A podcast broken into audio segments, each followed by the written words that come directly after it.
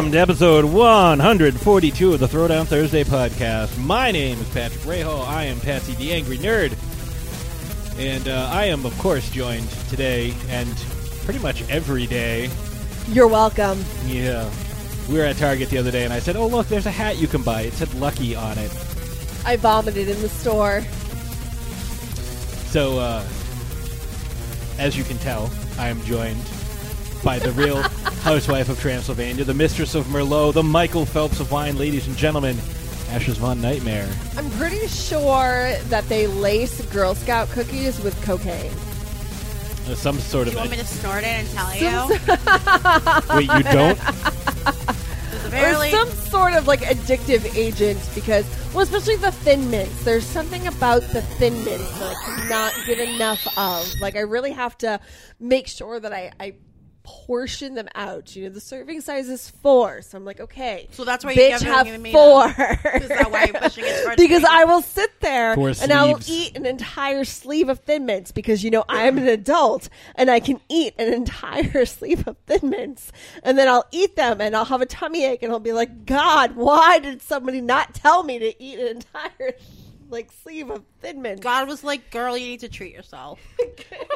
So, we are, of course, also joined by the hardest working man in podcasting. Who's next, Johnny? It's Johnny Wolfenstein. I, I'm next. You are next. Is that me? That's Thank you. you. Next. And uh, coming back, she had a choice between this and Space Jail, and it took her a week to decide. Ladies and gentlemen, with a mouthful of cookie, Agent Nicole. Hello. That was uh, enthusiastic. Oh my God, I'm so excited to be at a space jail. I get to have thin mints. Yeah, thin mints, they don't have those in Space Jail. No. They only have thick mints and wheat thicks, hamburger hinderer, And jam. dark bulbs for when it's too bright out. It is nice to be back. So, uh, paper clips, popper clops. Pops that clop your plopper. What? What? What the fuck? I don't know what you're talking about. So here we are, back for episode 142. We're on the King's Road to the Throne. We're talking about Game of Thrones again, and this week we are My talking heart. about, as I said last week, everyone's favorite ginger from the Stark family, Sansa. That's Dude. one. Yeah, I, don't you, I care. told you you get three. You get Yeah, three. I get That as was many as I one. want. That was one. I can get as many as I want. I guarantee I'm you I do leaving. more than three. okay, bye. so we're going to be talking about Sansa Stark and her journey from Oh my god, I love Joffrey. He's the best to Oh, I'm the lady of the North Winterfell townland. I'm the best. That's like the worst Sophie Turner impression ever. Oh, look at me! I'm Dark Phoenix. Look at all. I I hope people are sending you wine to deal with this. Always. Okay, So- good. Always. I'm glad. Well, I mean, like homegirl makes money, so you know I can buy my own wine. That's but I true. mean, I always, I always appreciate donations, like the donation you made. I- I, Always. very much appreciate that. I always worry about your health and your blood, My mental blood- health your and mental sanity health, and your and- blood supply, mm. and your wine supply, and your veins. So, so we're going to be talking a little bit about you know her her journey from. Little Miss Lemon Cakes and Stupid. Oh, she sucks so much the first few sheets. I love lemon seasons. Cakes, and I'm so stupid. I mean, Joffrey I love- is the king, and I love him, and I will give him many sons. But He's she does- the best. she is one of those characters who has a very interesting arc. Yeah. you know, she grows up a lot. And although she's not one of my favorite characters, I currently like her a lot more than I used to, which was not at all. so, you. um, you know, we definitely have an interesting conversation to have later on. But Patsy, what is our getting into character question for today? Well, this week we're going to be discussing. Uh, it's a it's a two pronged question. What do you envision as Sansa's ultimate fate? Like, what do you want to see, and what do you think you'll see? Are they two different things? Um, so I'll go first since I had some time to uh, to come up with this.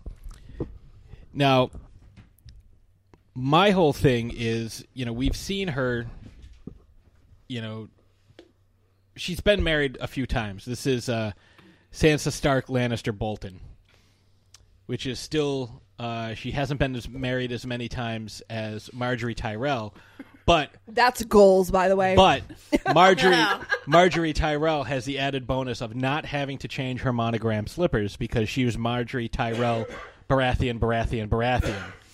So she can keep her MB slippers. She doesn't have to change them. Market basket. Margaery Baratheon. I 'Cause got she him in went- Market Basket. And she just kept getting younger and younger and younger. She's like, that's what I love about kings. They get younger and I stay the same age. yes, all right, do. all right. Yeah, so she, you know, she's Margaery Tyrell Baratheon, Baratheon, Baratheon, as opposed to Sansa, who my theory, and I, I, I kind of subscribe to this theory that she is going to be Sansa Stark, Lannister, Bolton, Clegane. I subscribe to the Sansan theory. For There's those of so you, many fanfics for the Sand Sand movement, so I So, for those of you who are unfamiliar with the Sand Sand theory, Jesus Christ, that is Sansa Stark and Sandor Clegane, the Hound. Hashtag Team Sansan. I can't take you seriously you talk about a ship name like that. A what shit fame? Ship name. Like the Titanic or the SS Minnow? It's like the OTP. I don't know what this means. What troop hair? It's a fandom thing. What? You know, like when you ship someone, you like, I'm sorry, Like I'm, put them in a box and send right them now. somewhere? you don't like Amazon them. Um, It's like a lot of people love Brienne and Jaime. They ship them. They- Briami or Brie Ormond? Oh, yeah, hey. yeah, I, I, I'm a fan of Brienne and Tormund. But anyways, um, So here's my here's my thoughts with Team Sansan. so he was very nice to her. He was always very kind. Even, you know, behind this facade of like, you know, he's the hound and he's this brutal killer, which he is. But he was always very nice to Sansa. In the book we don't get to see this, but uh, I mean in the show we don't get to see it, but in the book well, I mean, we kind of get to see it a little bit, and we'll get into that. I mean, he comes to her and he's drunk, and he tells her the story of how he got burned. You know, in the in the show we see him tell Arya, but in the movie, I mean, in the in the in the movie, fucking a, in the book, It's crack. he tells Thin mints have crack. in the book, saying. he tells Sansa, but then, like, as he's leaving, he's like, "If you ever n- tell anybody, I'll fucking, you know, gut you like a fish or something Yeah. like that." But he's always been very nice to her, and we Doesn't see he call this her like Bird or little bird. Little Sing Bird? me a Okay. song, little bird. Yes. yeah, Yep. I know what you're talking about. and because he does that in the show as well, he refers to her as little bird, and you But know, Cersei also refers to her as Little Bird as well. little little dove. oh, Little Dove, yes. Um, but see, I have, I have two thoughts on what's going to happen with the Hound. Either he's going to end up with Sansa, and she's going to get her her dire wolf back because she lost Lady, so now she's going to get another Beast in proxy her life. proxy proxy dire wolf with the Hound. Um, or he's going to be he's going to be warged by Bran, and he's only going to be able to say his name. He's going to be around Sandor, Sandor. Bran's going to tell him to to sand the door, and so all he'll be able to say is Sand Sandor, and he's going to carry him around like a backpack.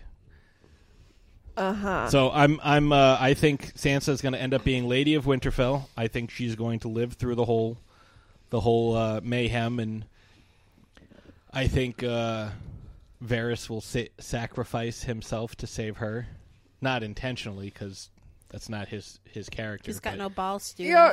no, but that, that's and also not. stem. That's just not his style. No. Like, I mean, i- it's if he sacrifices himself for anybody, it's going to be clear accident. Yeah, he's know, going it's to gonna- die, and that's going to give her time to get away. But it's not going to be bec- like it's going to be like you know. So like, I'm gonna die It's so like you that, can live. No, it's like that horror thing. It's like I don't have you don't have to outrun the monster. You just have to outrun your slowest friend, Mm-hmm. or do like you know Shane from The Walking Dead. When he like shoots the guy in the leg and the, the zombies all eat that guy and he gets away and he's like, I did everything I could. So, uh, how about you? What do you think? So it's not so much what I think, but what I hope is going to happen for Sansa. I really hope that Sansa finds happiness within herself. So, and I know we're going to talk about this during the discussion portion, but Sansa was raised to be a proper lady, to wait for her prince, to, you know, uh, love her betrothed, to knit sweaters and sew dresses and you know just be everything that was expected from her the complete opposite of Arya. And I think that as she with everything that she's gone through and as she's matured and surviving three engagements two husbands um I'm really hoping that she just finds happiness in herself. I'm hoping that she realizes that she doesn't need a man. That she, how she was brought up was not so much incorrect, but also not correct. And that she can be Lady of Winterfell without a man by her side. And I'm hoping that she finds the strength in herself and the confidence within herself to stand up there by herself and be her own person. And, uh, you know, it, it, one of the things I hate about her in the beginning is she needs someone. She needs someone to need her to need someone. Like she, you know, I love Joffrey. I'm betrothed to Joffrey. I love Joffrey. Joffrey's a piece of shit. He treats you like shit. You know you deserve better. Like why aren't you speaking up for herself? And as she continues to go through more in this journey that is the Game of Thrones, um, you know, we see her mature and She learns how to play the political side. well, and not mm. only that, I think she's really learning more about herself, and I hope she continues to learn more about herself and realize that, you know, you can be in a relationship with someone, but until you're your own best friend, you will never try find true happiness. Mm-hmm. And I'm hoping that's what she finds. I'm hoping that she can find solace and happiness within herself. And I feel like with the way that the last season ended, I think we're kind of heading towards that direction. I don't want to see Sansa with anybody this this this season. I don't want to see her betrothed to anybody. I don't want to see her promised to anybody. I don't want her to, you know, do what she's been doing in the past. Like I, I want her to, to to see her become her own person even more and stand up for herself. Be like, you know what? No, I don't want to do that. I, I don't want to marry this person for our political gain. I don't want to do that. I, I want to learn how to, you know, whether it's learn how to fight or learn how to speak up more or learn how to, you know, just just eh, be herself more and to find solace in herself more. I just I want to see Sansa alone. And it's not for it's not in a bad way, it's in a good way. Mm-hmm. Like I want to see her I want to see her happy. Yeah. You know, I mean, even though she's one of those characters who I really don't like, like I feel like I could like her. I feel like if she continues on this path of of you know self realization, that I really could like this character, and I love Sophie Turner. I think she's wonderful. She's such a delightful girl and a brilliant actress. The way that she's been able to play Sansa Stark all these Yeah. years, you know, um, I I I just want to see her happy. And I'm hoping I'm, I'm hoping it's happiness within herself. I like that. So, for funny theory, she and Pot Pie open a bakery. Hot pie. hot pot pie. Hot, hot pie. She can bake some lemon cakes, Cut Stark pies. Stark pies.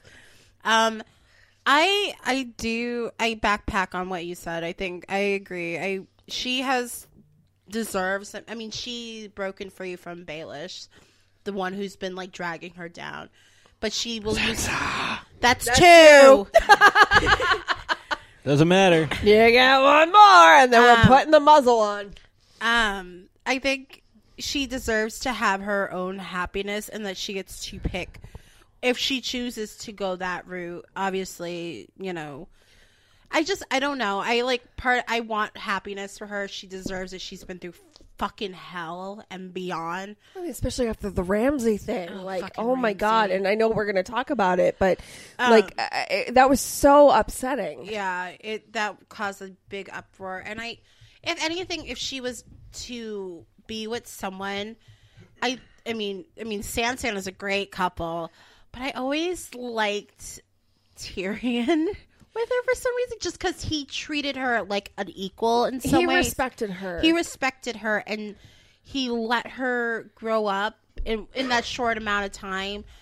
And I think I honestly like I hope there's a scene between the two of them of like how's it been? Like Yeah, no, I agree with you.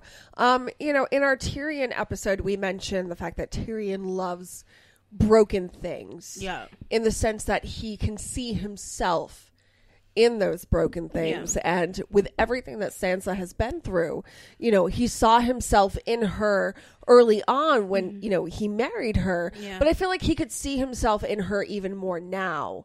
Yeah, you know, and not in a physical sense, but in an emotional sense, Yeah. in a spiritual sense. And I feel like, you know, if they do become, you know, come face to face, that it'll be a happy reunion. reunion. Um, you know, but at the same time, like I, I don't know. I, I feel like it would be so much of a a full circle for Sansa if she wasn't promised to anyone this Yeah. season, or if she was promised to someone, if she broke off that engagement. In the and- end, she and- ends and- up with Joe Jonas. Or whatever. yeah, there you go. In the end, she ends up with Joe Jonas. She ends up with a Jonas brother.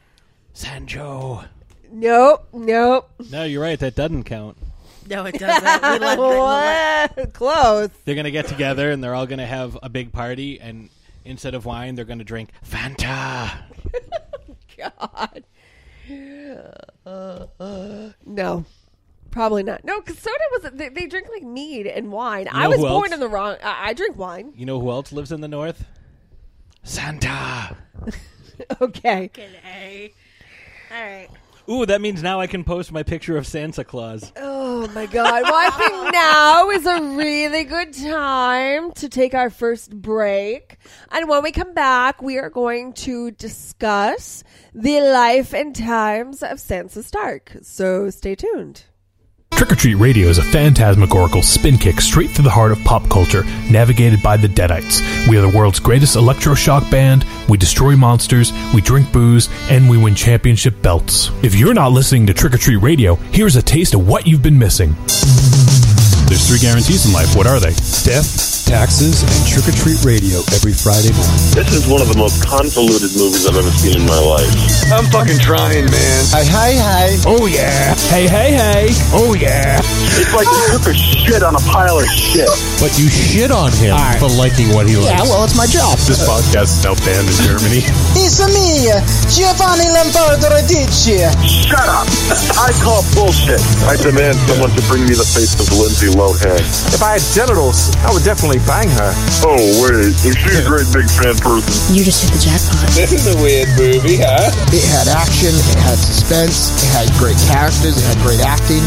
I'm gonna strangle you with my jockey shorts. I don't like mobster movies. All right, well, here's my take. You're a sick fuck. Thank you. Now shut the fuck up and let me talk. Have you ever seen 2001? The box, right? The box and the monkey. Available on iTunes, Stitcher Radio, and trickortreatradio.com.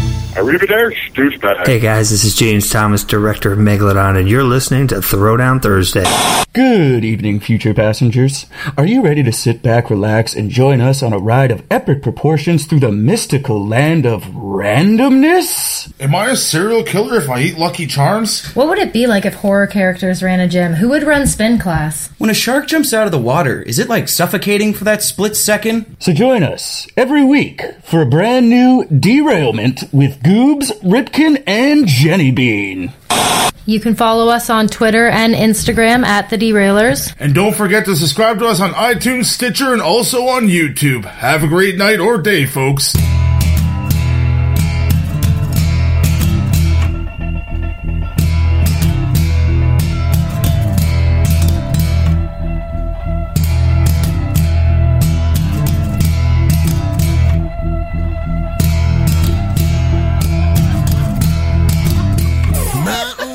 You know, you guys think my my impression of Peter Baelish saying Sansa's name over and over again is creepy. I just had to hear Nicole use the phrase "bonus Jonas," so you know I don't want to hear anything that anything I ever say again get Bonus dragged through the Jonas?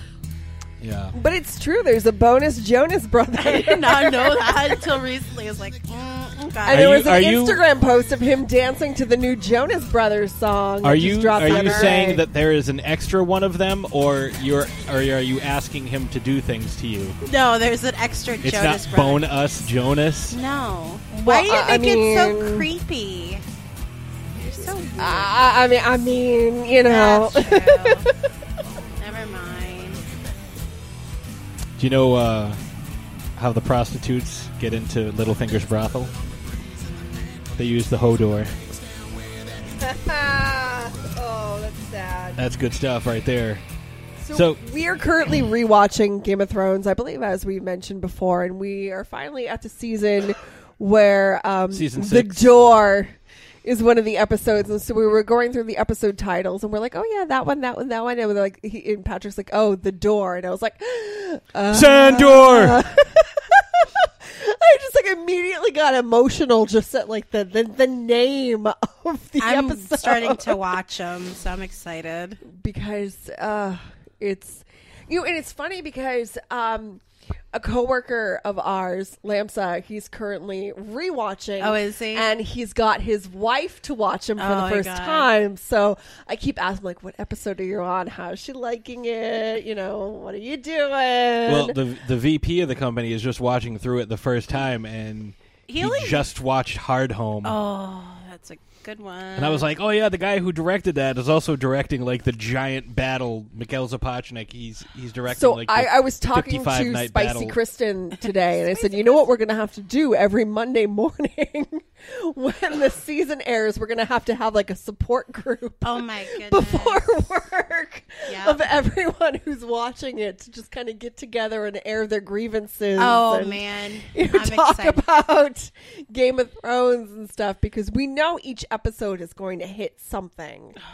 Something. I mean, It's gonna end when I go to Ireland, so I'm gonna be like, oh my god. Yeah, it's going to end right before. Yep. So it's going to end, and then you're going to go to Ireland, and you're going to see the landscapes and whatnot in person, You're gonna see and you're just going to. Black. Oh my god! And you're going to cry even more.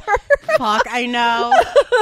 Don't get me you're going to be sending us pictures on Instagram, like I can't deal with this right I don't know. now. I'm going. I'm crossing a bridge that's 900 feet above sea level, so that's gonna be fucking terrifying. Oh my I God, might be like Baylor Greyjoy and get thrown. Well, as long as Balon. Euron, as long as you're Euron's not waiting for you on the other side, you'll be fine. I don't know. My two best friends might toss my ass over. I don't know. Nah, you're too cute. You're fine. they like you. We like mm-hmm. you too. But anyway, so today we're talking about Sansa Stark. And like I said, she's not one of my favorite characters. But over the past seven seasons, I've kind of warmed up to her for a, a, a, a little bit. So let's start with Patsy. What was your first impression of Sansa? And how has your feeling changed over the past few seasons? Well, I mean, she was typical spoiled, you know, nobility. Um, but she she had to go through a lot in a short amount of time. So she ha- she was forced to grow up very very quickly. Um, to me, she still has some of that, some of that, uh, you know, uh, you know. I don't want to say she's not naive anymore, be, and she's not innocent anymore because you know after dealing with you know the Lannister slash Baratheons for so long, and then having to deal with Ramsay Bolton and seeing like you know the the political intrigue side of Peter Baelish, you know, and how everything gets manipulated behind the scenes, how everyone is just you know pieces being moved across the board. Um, but she still. There are certain things that she lacks still, and I think the scene that really sums her up is uh, in the Battle of the Bastards prior to the actual fight. You know, Jon and Davos and, and, and Tormund and all these guys are getting together and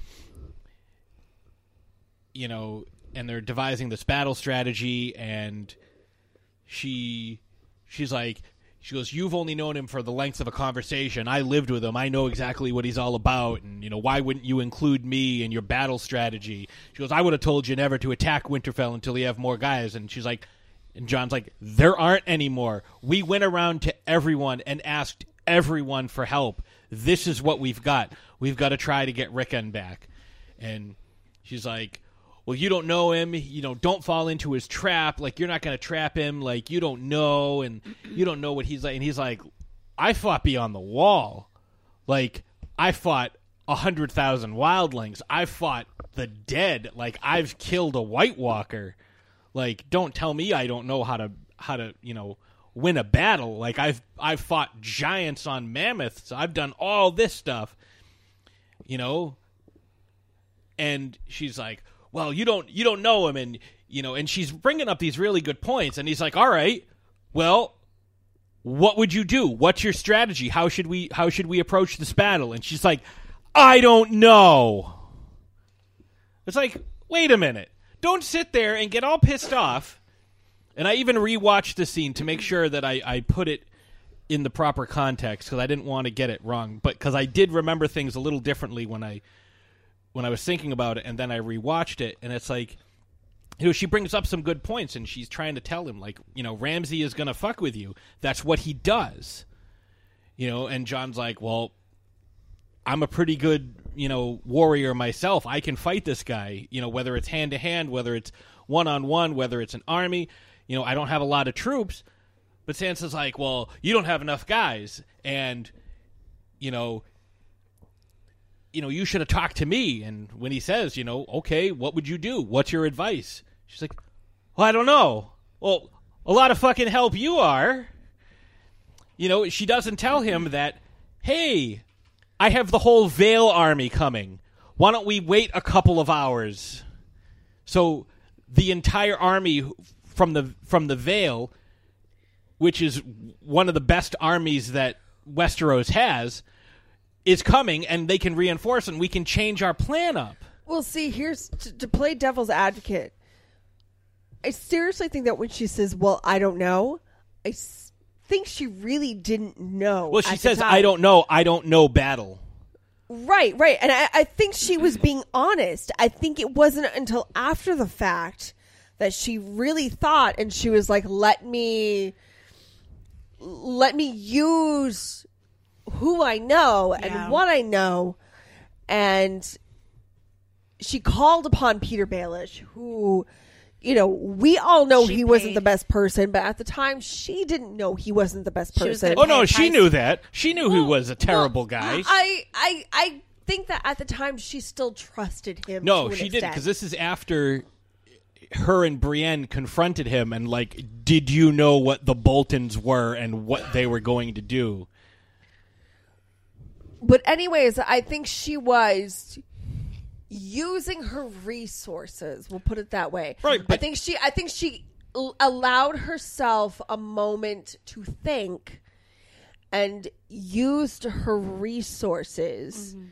And I'm going to talk more about that. a little See, bit I think she could have but- said, "Well, what about the Vale Well, army?" I, I don't know if she really thought of that in that moment. She was like, I don't know. Like, it, like in in the heat of the moment, I don't know. Well, but give me her five minutes to think. And if you see her face, well, she had time to think because Jon had this whole like after they devised their battle strategy. Jon had this whole conversation Can't with believe I'm defending Sansa Stark. had this Holy whole fuck. conversation. Like this is like way after their conversation. She had a ton of time to think about it, and like she had a ton of time to get pissed off that he didn't talk to her. And if you see her face when the Vale army shows up and they win and everybody and everything is great, she's got like this smug satisfaction on her face, like, huh?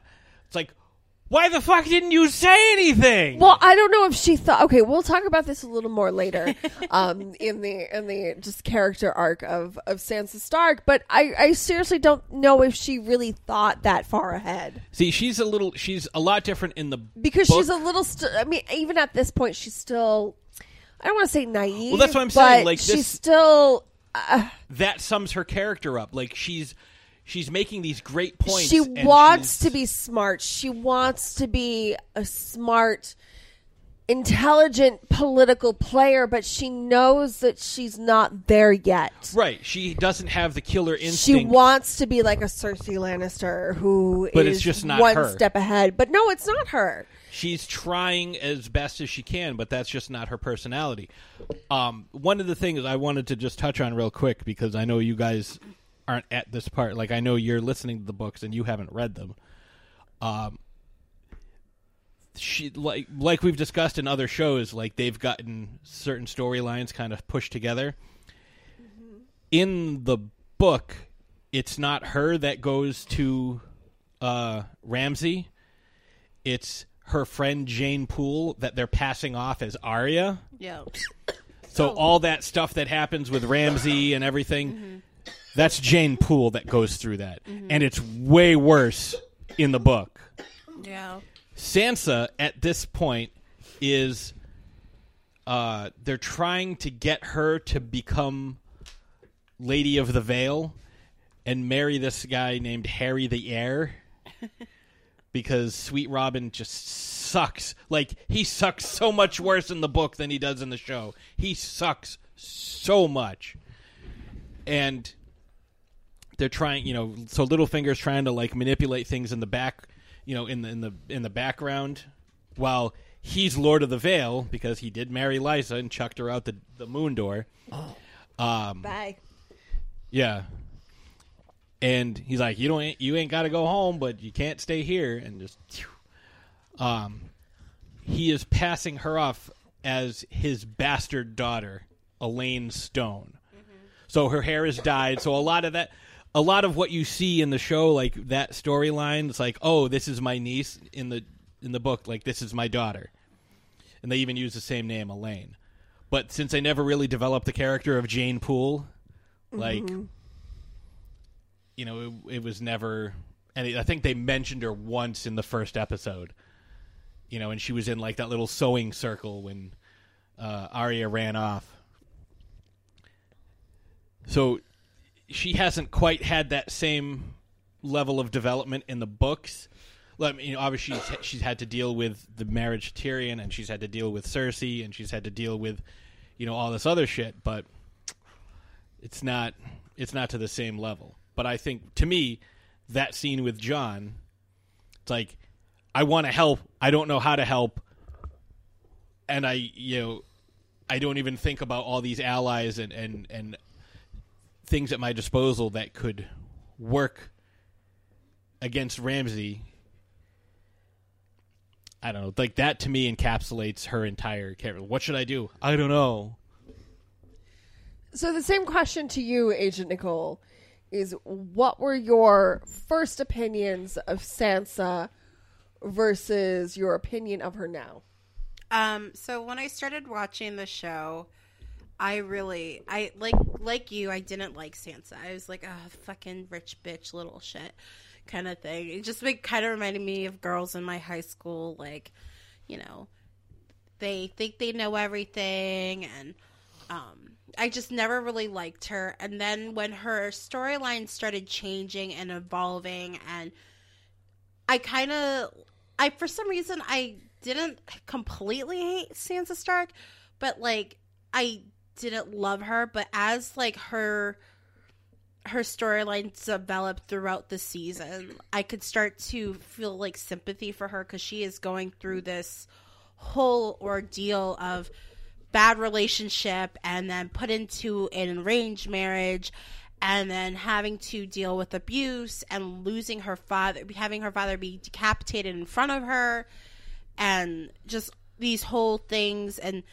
for her she's trying to survive in a pack of lions basically and then just constantly going and evolving and learning the tricks from Cersei and Petyr Baelish. Like she is basically learning the tools to survive in this this whole series because it's survival of the fittest basically like you got to play the game you got to know what you're going to do because if you're not going to play it you're not going to survive Well, right. Like Cersei says, if you play the Game of Thrones, you either win or you die. There is no in between. Correct. And so, you know, there there have been times where she frustrates me, but then there are times where I mean, Battle of the Bastards is probably like my favorite episode.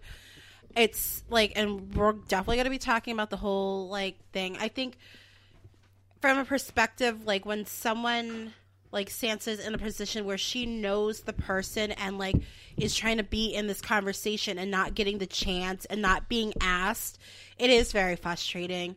And then when you're put on the spot, you don't have anything right off the bat because it's like sh- I feel like she probably was angered. Like, okay, now you finally asked. I don't know right now, but it would have been nice to be truly included. Right, but that's and then I that's feel- the problem. Okay, well, let me finish what I was going to say before you go into your nerd rant. But then she definitely redeems herself throughout that episode where the Vale comes through, and then she gets her revenge on Ramsay with sticking the dogs on his fucking ass. And Well, that's what I was gonna say. Like, don't like that's that's like what I was saying. Like, she comes in, it's like you should have done this. Like she she should have realized the next line of questioning. If you're gonna sit there like you're doing it wrong, you shouldn't do it this way. Okay, how should we do it? well, Uh, if you're being ignored and not being asked, how Right, but she came to Jon and started berating him for not asking her. So you would assume that if she comes to him and says, I can't believe you didn't ask me for my opinion, that she's going to have an opinion ready to give. Yeah, well, shit already happened. So moving on from that, I think, you know, I just I loved, I loved the scene where Petyr Baelish dies, mm. and just how she, like, because the everybody that whole season they were trying to pit pit Arya and Sansa against e- one another, and you don't fuck with family. You don't fuck with sisters. Yeah, well, I wouldn't know, but I have friends who are sisters. You don't fuck with sisters, and Petyr Baelish fucked with the wrong sisters, and I'm glad that he is gone. Yeah, I have I have similar feelings. So my feelings towards Sansa Stark has definitely changed after many rewatches of of the previous seasons. Um at first I thought like, oh my god, she's like today's typical basic bitch. you know? Yeah. Oh, like seriously. Basic bitch. She does what's expected of her. Like if she was living today, she would be Instagram famous and North Face and have- Uggs and uh, leggings. Right, like all of these like Snapchat filters with like the dog ears and the tongue hanging out, and you know, like it. but that's what what was expected of her. Yeah. You know, she did what she was taught.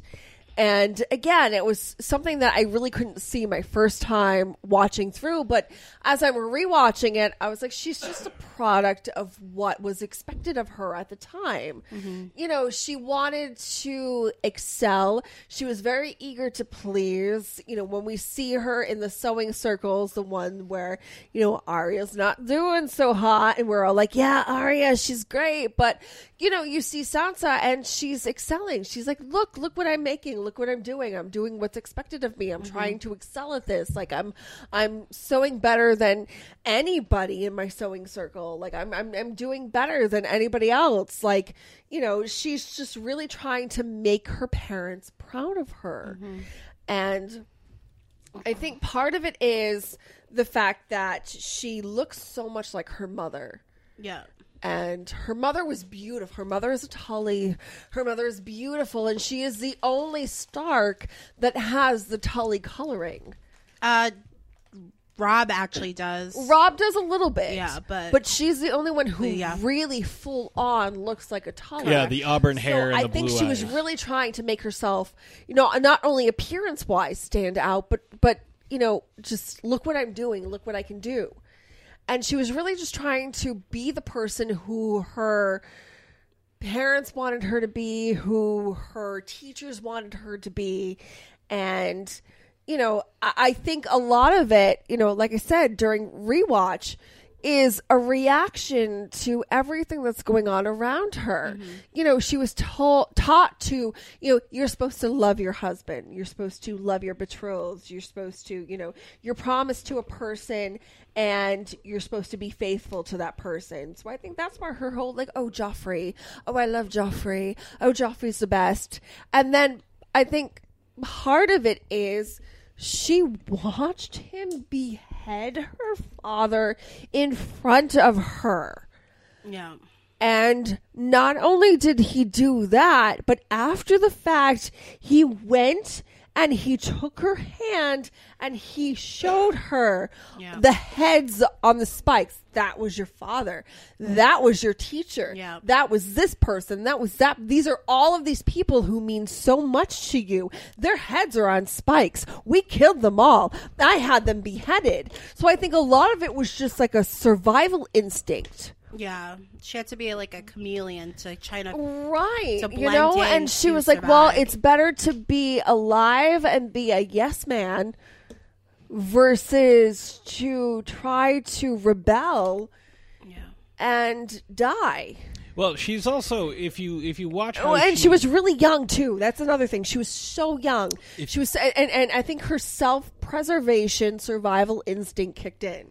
well, she also doesn't know who she is. I think that's a big part of And it. that, well, and that's another. But I mean, and in the show, she's like what 12, 13? Yeah. At the time, like who knows who they are at fucking 12, 13? Come on. Right. now. What I'm saying, like even now, Again, I can't believe I'm defending. she doesn't. Well, what I'm saying is like she doesn't know who she is. Like as you as you watch, as you you know watch as she. But again, like now she's only like 18, 19 years old. If you watch during the show, as you see as she's evolving and as she's changing who she is, she's taking little bits of every single person who's had an influence on her. And that's If you- what I was going to say. If you look at how she dresses now, she even dresses like Cersei. She carries herself like Cersei. You know, but she plays the the game like Littlefinger, but she has a cruel streak now that she got from both Joffrey and from from Ramsay. You know, like the little smirk that she has after she kills Ramsay. Thank you for taking everything I was just trying to say. Like that was my entire like I was getting into that. So thank you. Thank you. I have nothing else to say now. Thank you so much. Okay. So no, but that's what I was trying to say. Like she's taking she she's learning as she's going along. She's taking little bits from each person that she views as this is this person's strengths. This is what I admire about this person because she grew up wanting she grew up idolizing Cersei for the most part. She wanted Yeah. to be a queen, she wanted to be regal, she wanted to be, you know, s- sitting in a palace, you know, uh, helping the throne. She wanted to, you know, that, that's the, that's the life that she wanted. Yeah. so I proposed this question. So since she's taken so many traits from people that are around her with this last season and she's still evolving, who do you think she's going to take traits from now? Freaking Daenerys? No, I think Jon Snow. Yeah, I believe that too. But God, I hope it's not Daenerys. She No, I think I think it's definitely going to be Jon Snow because she had the same approach to Jon Snow that her mother had. Mm-hmm. She was very distant towards him. She wanted nothing to do with him because he was her father's bastard. Mm-hmm. And I think not only with her being so far apart from him, but for a while she thought she was the only Stark surviving Stark. Yeah. You know, so to learn that Jon's still alive, Arya's still alive, Bran's still alive, like she has family left. Yeah. I think not only is she going to, going to find comfort in that, but I think she's going to pick certain traits. And I don't know if it's so much going to be from Bran, but definitely from Arya, and we see that with the death of Littlefinger. Yeah. But definitely from Jon. And I think um, the scene where she gets into the argument with Jon about the battle and the political stance, you know, where she's like, I, you know, Jon's like, well, what would you do? And she's like, well, I don't know. I, I think she's trying to learn from him in that instance, and she just wants him to value, even though she doesn't have an opinion at the time. I think she wants him to value her opinion. Mm-hmm. No, I, I You know, see she that, wants yeah. him. She she wants so much for him to see her as an equal. Yeah. Especially when it's family. Well, in that situation, she's not. She's not a fighter. Like she knows It, but a little bit about Ramsay, but she even says as much. I think her main issue is she can't see past the end of her nose. Like whatever she's doing, like she did not really take as much from her father or for Jon as as we might like because Jon, Robb, Ned uh was what the one thing that they all had in common the man who passes a sentence swings the sword. But I think she's trying to take from her mother and Cersei and even Arya these strong women. I think she's trying to see herself in the role of a strong woman. You know, and, and, and Brienne, and even Brienne, because at this point she's, you know, established a very great relationship with Brienne. I think she just wants to be seen as a strong woman and seen as an equal and that's why it bothers her that she, he doesn't ask her that he doesn't even though she, she at the time she has no fucking clue. She just wants to be asked. And I think it with all that is like no one prepared her for what could happen. And that's, you know, they tried and she refused to to listen. Over and over and over we see this like hey this is a problem.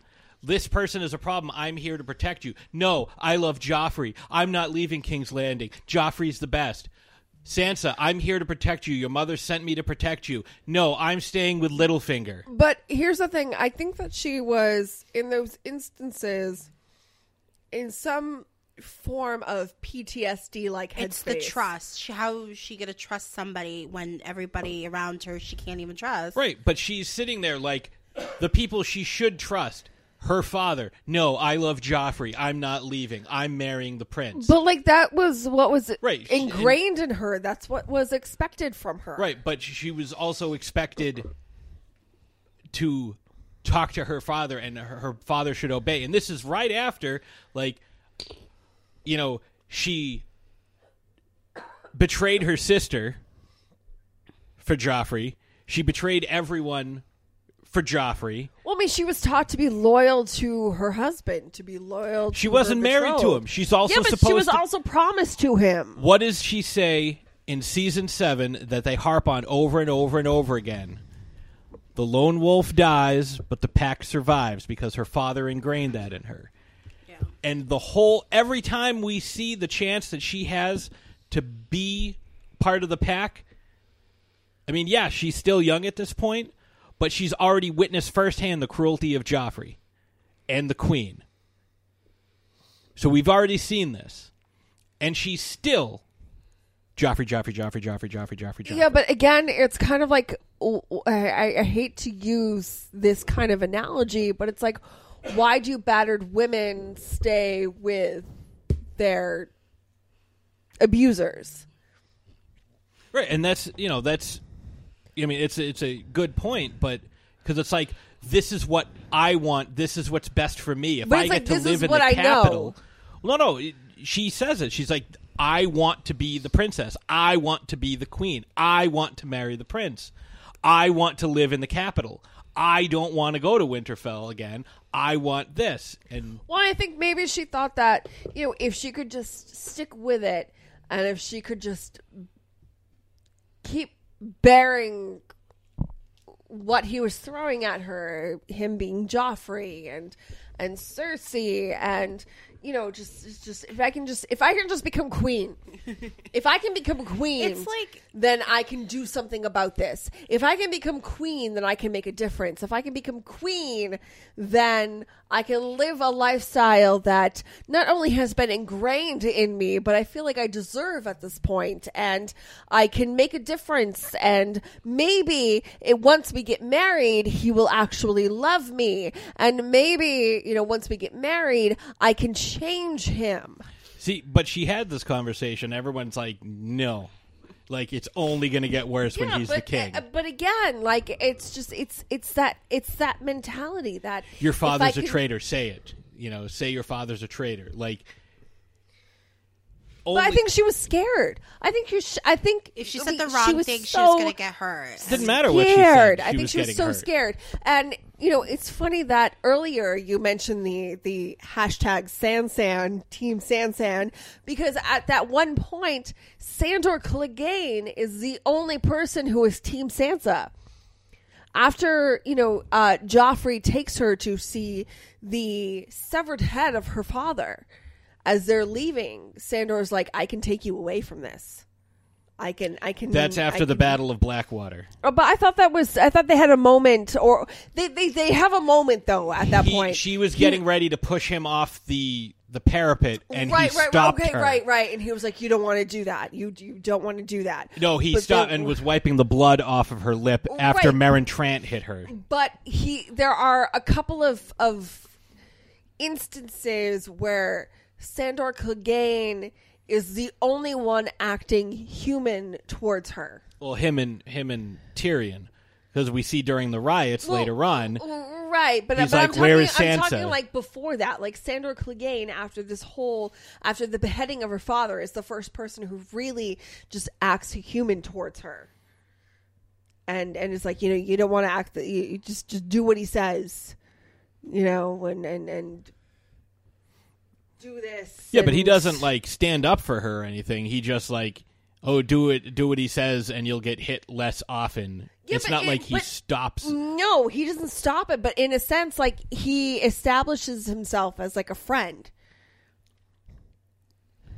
He's at least not going to beat her like Meryn Trant does. But if Joffrey told him to do something, he would do it. Like he has a soft spot for her, but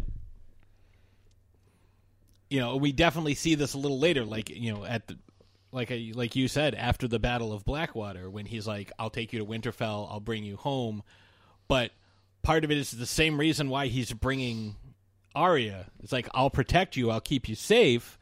I'll bring you home." But I'm getting a fucking reward for it.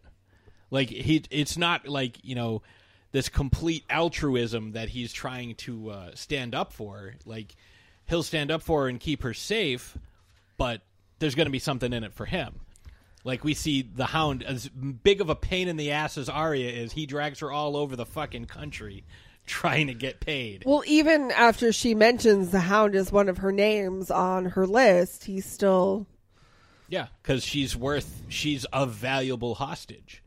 She's worth a lot of money. Yeah, but I think the Hound also cares too. I think he tries to write it off. no, we see that whatever. we see that a little But bit He does. He does care. I think he cares about certain people. when he meets up with uh, Brienne. I think he's kind of a Tyrion like in uh, character in the sense that he has uh, an affliction, uh, an affection for uh, broken things, because he too is broken. Yeah, crippled bastards and broken things. Yeah, he was he was abused and mistreated, and you know he knows what that's like, and he doesn't want to inflict. Like the Hound's not a bastard to be a bastard. Like a lot of these characters, you know, are ba- like I don't think the Hound and Bronn are that dissimilar in that. Well, no, I like the Hound and I like Bronn. I think they're both very Yeah, straightforward people. I'll help you as long as there's something in it for me. I won't do Right. it out of the kindness But, of like, my heart. But I mean, but at the same time, sometimes they do do things out of the kindness of their heart. I can't think of anything. Like everything he does, he's ordered to do. Like when he goes during the riots and saves Sansa, it's because no one else will do it, and Tyrion tells him, "Go find her because we need her." You know, and Joffrey's too much of a coward to send his Kingsguard. You know, Bronn fights for uh, Tyrion at the at the Eyrie, knowing how rich the Lannisters are. Yeah, but Bronn doesn't also need to teach Jaime how to fight left-handed, but he does. And he's getting paid for it. Plus, he gets to slap Jaime Lannister around with no repercussions and talk shit to him, which we know Bronn loves to do. Yeah, but I think there's some genuine feeling there. And I, I, I think Sandor Clegane has some genuine feelings towards the Stark, the surviving Stark ladies as well. We'll put it that way. I think he sees some toughness in her that he respects, but I don't know. We could probably go for another couple hours just on Sansa, but we should probably start wrapping this up. Yeah, I was just say, do we have any final thoughts of Sansa Stark? Um, I I could see her story going in a variety of different ways, and none of them would surprise me. She could live, she could die, she could sit on the Iron Throne. She's gonna sit on the Iron Throne with the freaking lemon cake in hand. I just hope she doesn't suck. no, seriously. Like, I, I mean, get in the past, and again, like, I can't believe I've I've fucking defended her. You Um, secretly love her. yeah, just- trying to play devil's advocate here. um, but no, I mean, she's not my favorite character. She hasn't been my favorite character for a long time. Um, my list of favorite characters is is miles long before we re- we reach Sansa Stark. Um, but I. I'm kind of, I don't know. I'm, I'm kind of warming up to her, and depending on her character arc in season eight, I, uh, I could like her, or I could continue to hate her. I think we're going to end up hating her because I think her lack of uh, fighting ability and battle savviness is going to end up getting Not somebody only that, killed. like her lack of conviction. Like, come on, let's. She she has no self confidence. Um, you No, know, she's gonna end up getting somebody killed. Awareness, you know, she. If she gets Sir Davos killed, I'm gonna, I'm gonna be so upset. But I'm really Uh, hoping Davos will get killed um, by White Walkers. Off. I'm really hoping for the best for her. I mean, maybe she becomes Lady Stoneheart. I don't know. Like maybe Oh. that's where they're trying to go with that with that storyline. Like I think don't. it's too late for that. Uh, Well, I, I think so too, but I mean, you you never know these Game of Thrones. anything these there there are six episodes left in the series, and they are long episodes. Yes. So we shall see. But All right, so yeah, let's wrap this up. We'll take a quick break, and when we come back, we'll uh, do we our battle. we'll do our new battle and uh, preview next week's episode.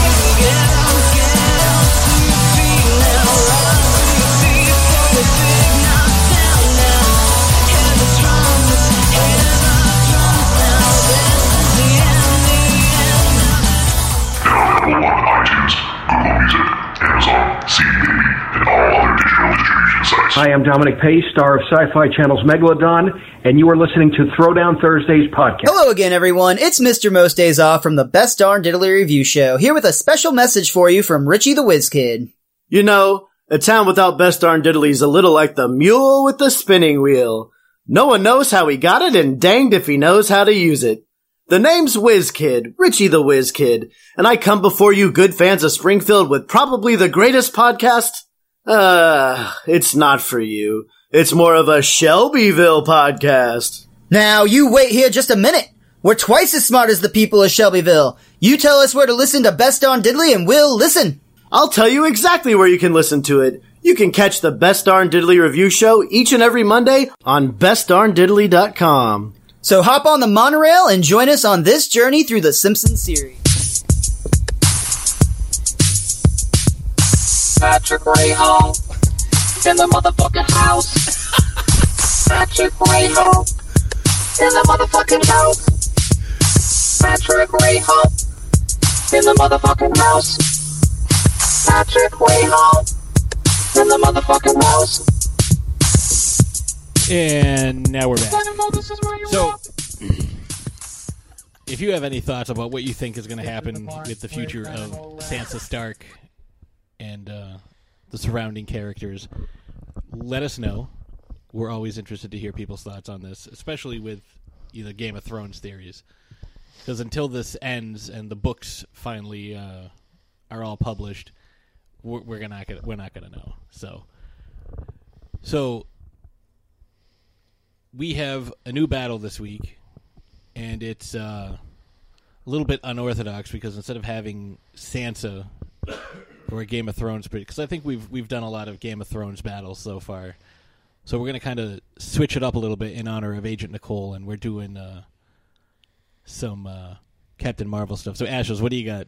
So we have the orange. You glad you've got a friend? Throwdown. We're not doing music.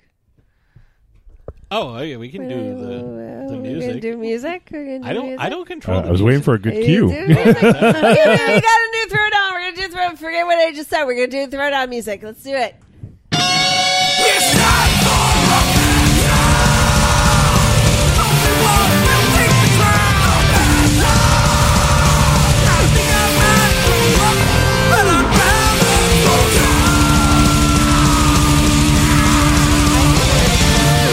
I thought we were gonna do like old school style.